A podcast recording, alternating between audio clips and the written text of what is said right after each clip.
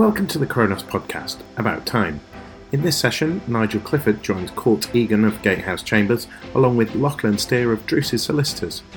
The trio look at all things delay, from methods of analysis to recent developments in the law, and presenting delay in court and tribunals.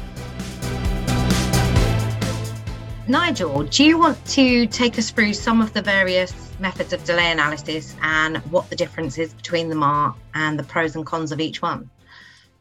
Sure, yeah, I can I can kick off, no problem. I'm a civil engineer by by trade, 20 years working on construction sites and design offices, and uh, fallen into the the dark art of um, delay analysis, which has uh, given me the opportunity to focus on claim report writing and all the way through to expert witness. We have um, various types of delay analysis that we undertake. Perhaps I'll start by just defining what delay analysis is. It's the process of determining how a, a project's program has been impacted by certain events that have occurred, whether this is bad weather or an instruction, variation, and the like. And we carry out delay analysis before project commences, during a project for events that have occurred any time prior to completion or post completion, which is generally the case when Kronos get involved, or any or all of the events that have occurred during the project.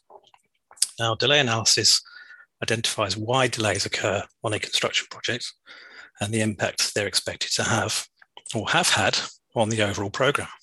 Now, for the delay analysis to take place, what in general we would like to see from the party that uh, we are being instructed by are lots of records now, ideally, we would like to see the contract between the parties just to understand the context of, of the project. All the programs that have been issued. Native format would be preferable so we can open them up and see how the, the programs have been put together. Progress reports, meeting minutes, schedules of variations, compensation events, etc. Extension of time claims have been awarded to date so that we can appreciate how much of the residual EOT is, is up for grabs.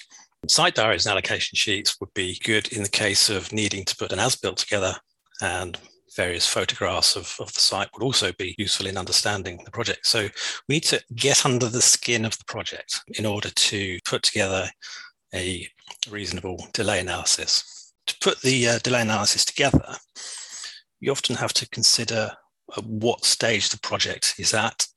Um, are we during the job or is it towards the end? Is it post completion where in dispute? Because there are various types of delay analysis, and there are only certain ones that apply for each stage of a project. We turn to a guidance note called the, the Society of Construction Law Delay and Disruption Protocol, second edition. Now, that document it's not a contract document, it is a guidance document, but it is generally used as a go to document to understand how delay and disruption claims are put together.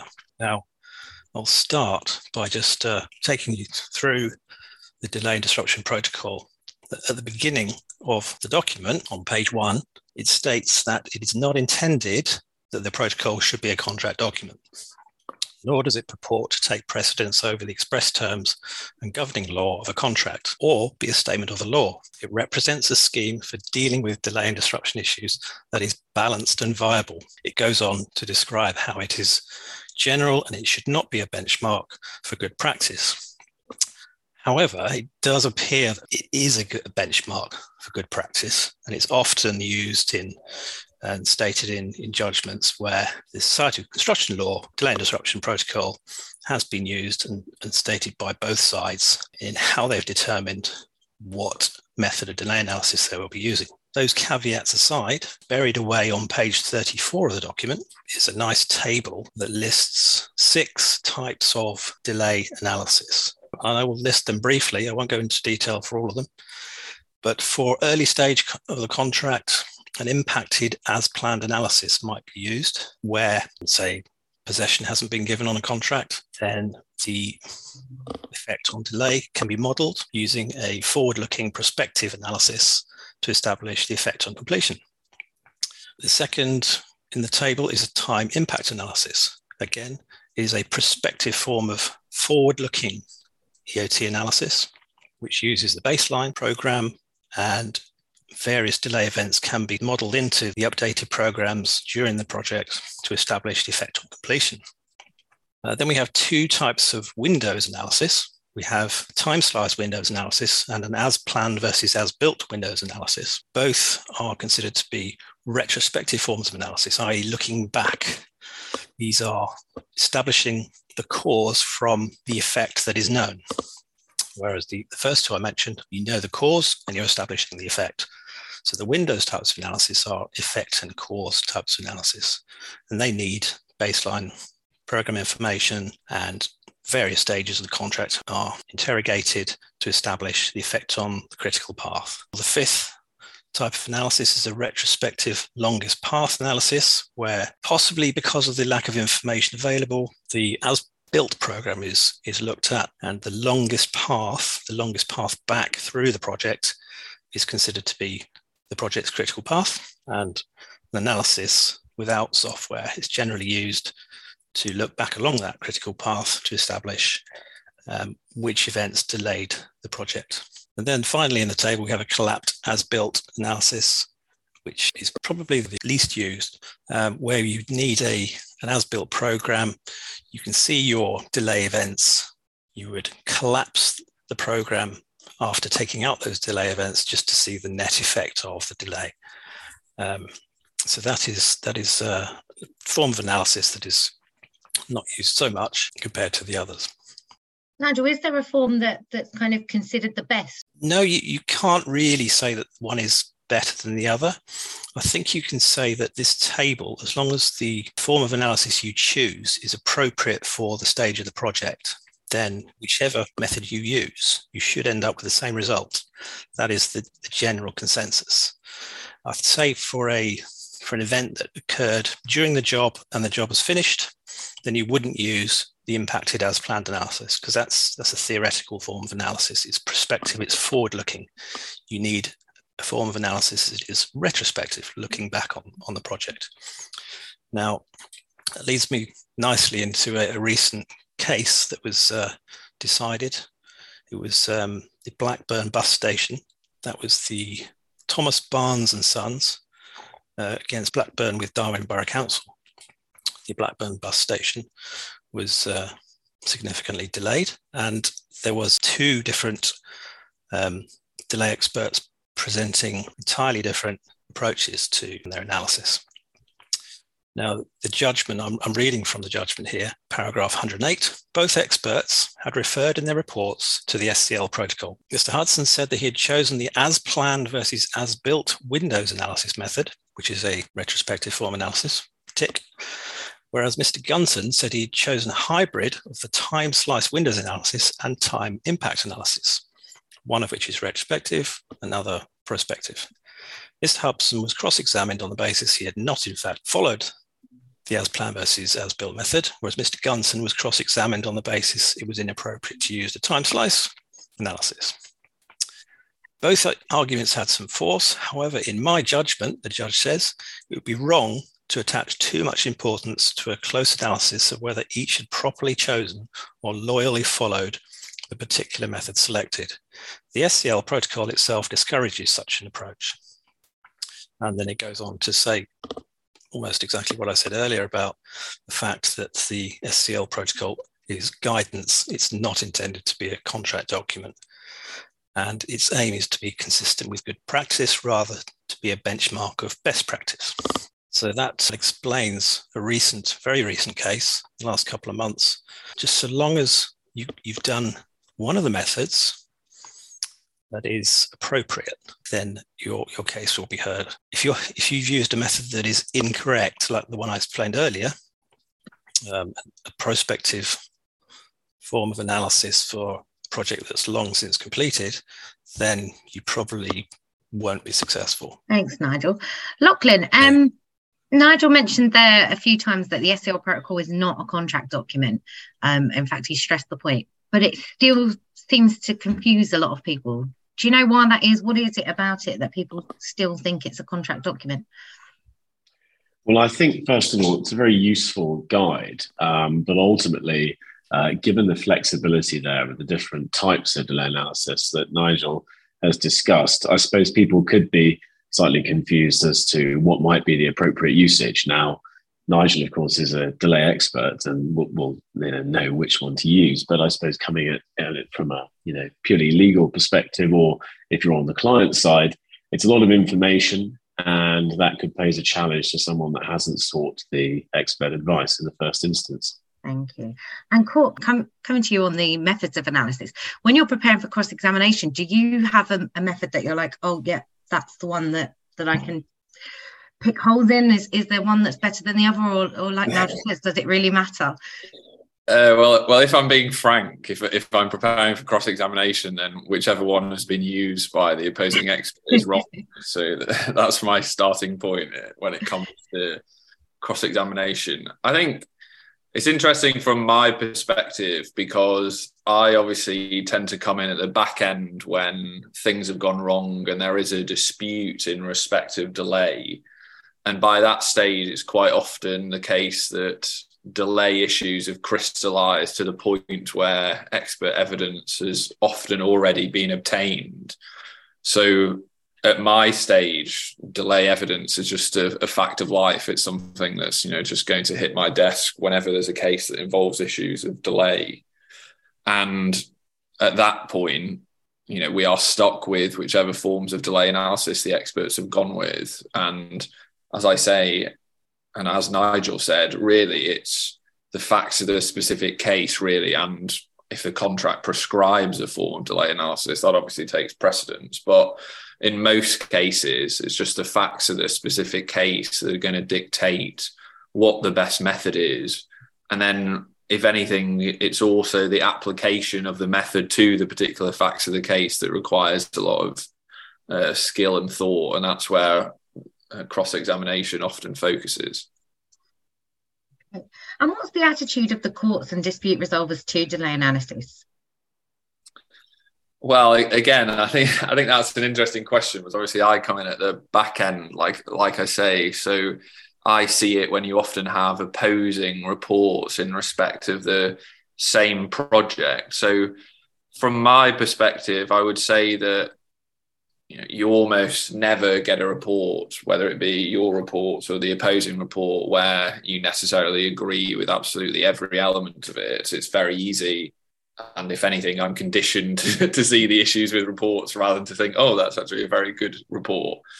So it's it's easy to uh, highlight, you know, things that you might disagree with, but I think the courts and practitioners are very used to it, and it is helpful, particularly from my perspective.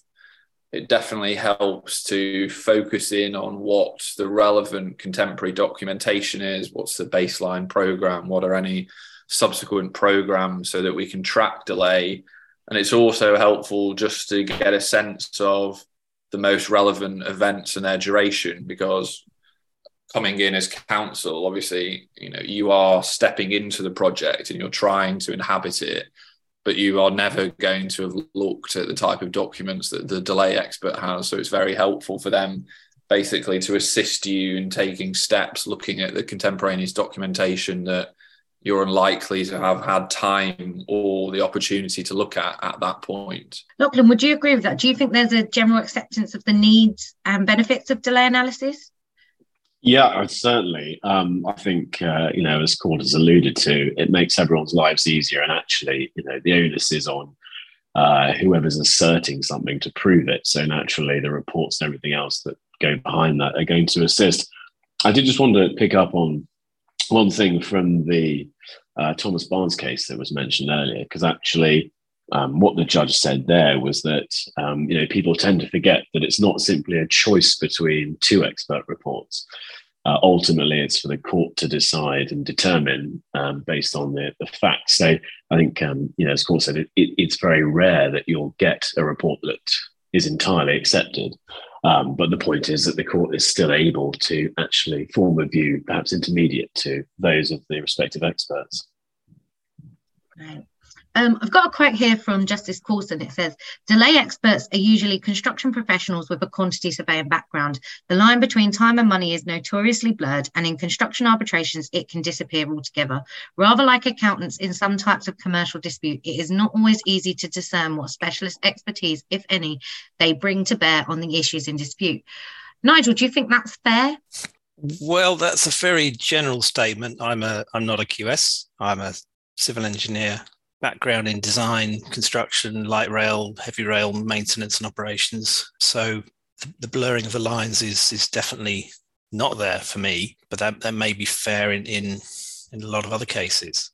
But um, delay expert who is a quantity surveyor by background um, possibly wants to take on more than he he should. So in my case, the the lines are very much clearer um, the quantity surveyor delay expert probably wants to do the, the, the time and the money rather than focus on what he, his instructions are. So um, that's certainly not the case for me, but it may be a fair statement. Kort or Laughlan, do you want to, to weigh in on how the, the courts have treated experts? well, I'll, I'll, I'll give my perspective to begin with. That obviously I have to be slightly careful what I say with the amount of delay experts that I know, but um, speaking from my own specific experience, I, I think in my experience, the main issue actually tends to be a failure to take a step back at the outset of the project. And I think that actually is an underreported element of the Thomas Barnes case that we've mentioned quite a few times today already, in that it can be an issue where an expert comes in and effectively from the outset knows what the contractor or subcontractor or whoever what their case is on delay and then effectively reverse engineers an outcome. And that really comes through in various elements of the thomas barnes case. Is it difficult Laughlan, to manage say your clients expectations when they, they've got an idea of what went wrong and why and the expert comes along and, and says it's something different well, I think in the first instance, the focus needs to be on getting to the truth, or to the extent possible, um, to be in possession of all the facts, because inevitably, uh, when you first get instructions, what the client tells you has happened very rarely has um, a complete semblance of what in fact has happened, um, egos and memories being as they are. So I think the first point is trying to get uh, an objective assessment of precisely what has happened and then explaining, look, there's actually no disbenefit to pleading a degree of culpability. And in fact, again, experts have been criticized in the past for deliberately ignoring or treating as irrelevant um, certain factors that would be detrimental to their client's case. And actually, I think the courts in general are impressed, um, or at least will grant further leeway to people that say, look, we acknowledge that this is a period for which we're responsible for its delay.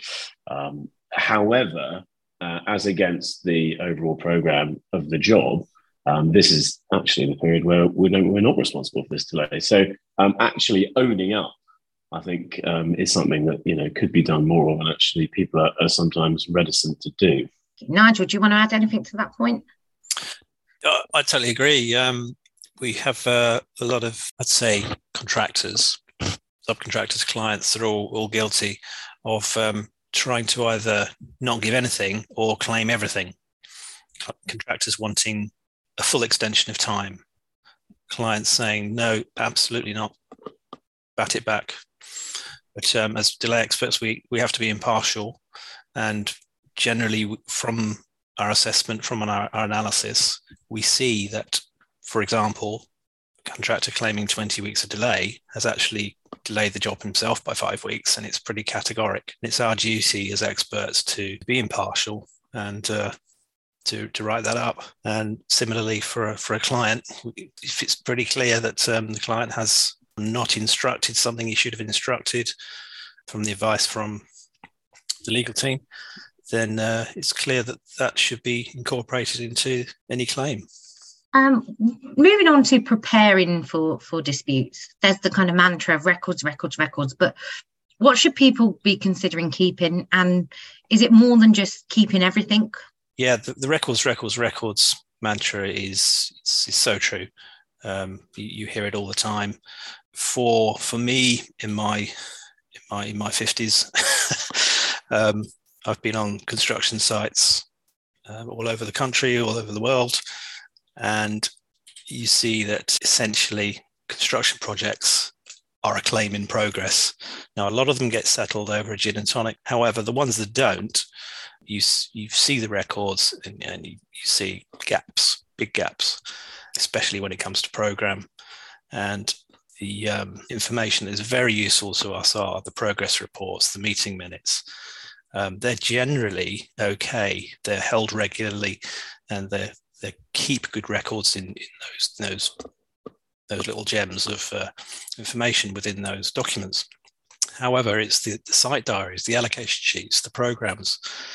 Those are the, the more important information to, to us as delay experts that we can really, really appreciate what went on on a day to day basis uh, rather than the general summaries that are produced in the progress reports and meeting minutes. And photographs as well. Picture tells a thousand words. It does, but it really helps us uh, establish what was happening on, and when. And you can often see in some photographs that um, what you're looking at is something steel frame going up, but in the background is is some drainage that hasn't gone in that the contractor has claimed has gone in. So you can just by going through the, the photos and appreciating the project, those can be very very useful bits of information as well. So it's it's um, treating you know if, if you're an experienced site manager you should treat your project as a potential claim in progress, would be my view. Laughlan, do you see similar mistakes happen with the way records are kept over and over again? Is there anything that you'd like to sort of shake people and say, don't do that, do it? Well, aside from the obvious that, of course, we would always say, uh, don't dispose of anything. Um, you know, there's the obligation to preserve records, be they um, actually detrimental to your case or otherwise. But I think more widely, this feeds into the very important issue of witnesses of fact after the event. And obviously, some of these projects can go on for years. And, you know, it could be a final account or termination dispute. And if people are being asked to recall events from five, six, seven, ten, got an arbitration on at the minute with a work state back over a decade, um, unless you've got a robust um, series of, of um, records and all the evidence and all previous witness statements, perhaps, the credibility of the evidence and the ability of the witness to actually properly recall facts is going to be really called into question. So, inevitably, the better the records are, the more that's going to assist if things drag out or go unexpectedly wrong, and the better standing you'll be in in terms of the credibility. What about preparing for hearings? What what should people be aware of? Well, I think there are a range of factors to bear in mind when you're preparing for a hearing because you've got what I'll call the factual side, which is what the expert evidence and the witness evidence is going to be dealing with, i.e., you know, what actually happened on the project, what are the relevant delay events, uh, what were their durations, were there any concurrency, etc.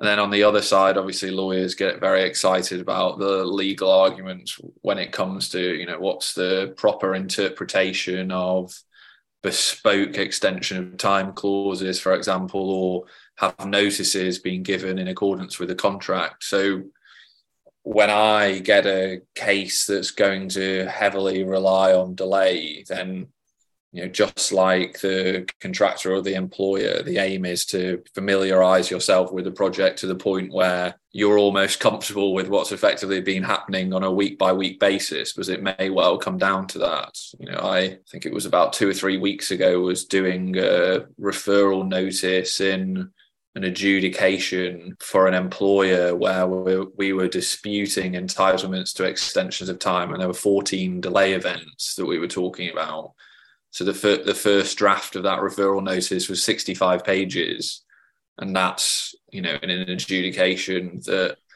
notionally is meant to last for 28 days. So you can see the amount of work and preparation and familiarization with the material that's likely to be involved, even in a dispute on that scale, obviously, when you get to disputes and international arbitration that might be worth a billion and you know have gone on for several years, and it's on another level to the point where you know I might I might be given two months just to consider a delay report. That brings us quite nicely onto our next um, topic, which is kind of looking at the methods of dispute resolution and what the scope of delay analysis and the benefits of it are in, in different forums. So, I mean, how successful do you think delay analysis is in those short forms of dispute resolution, such as adjudication? I think inevitably it depends on the case and it depends on the particular circumstances because with adjudication and with delay analysis, there can effectively be two ends of the spectrum. So you can have one end of the spectrum where both parties are aware that there are disputed delay events and have obtained expert evidence, and they both think adjudication will be a cheaper way and a quicker way to actually resolve this, or at least get a preliminary indication of what the correct answer might be.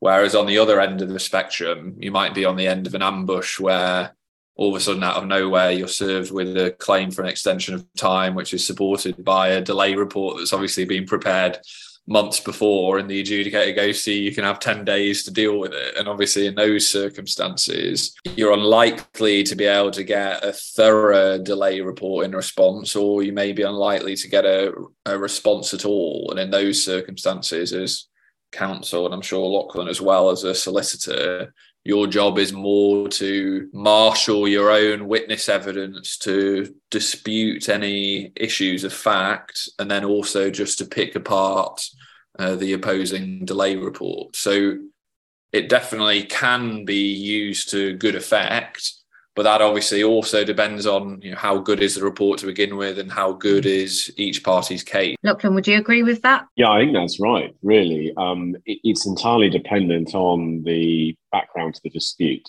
uh, to you know whether or not um, certain type of evidence is going to be required. And I suppose picking up on Kort's point there, um, it is highly frustrating when, you know, as, as he said, you get ambushed um, but I suppose that one of the benefits of adjudication is that you know that perhaps could be one of a series of alleged delay events, and uh, you know whilst you might be the responding party in that instance, you were then free to pick another delaying event, or indeed.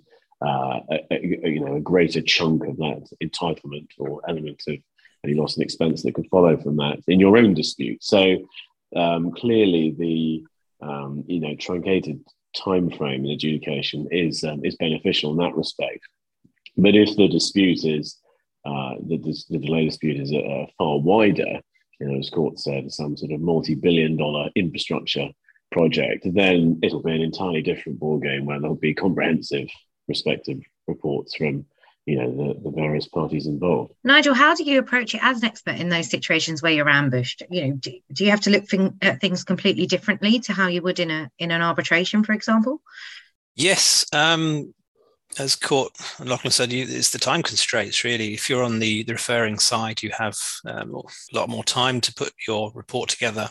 Uh, in an adjudication, you might be on the responding side, presented with this delay experts report, and asked to, to put to do your own analysis.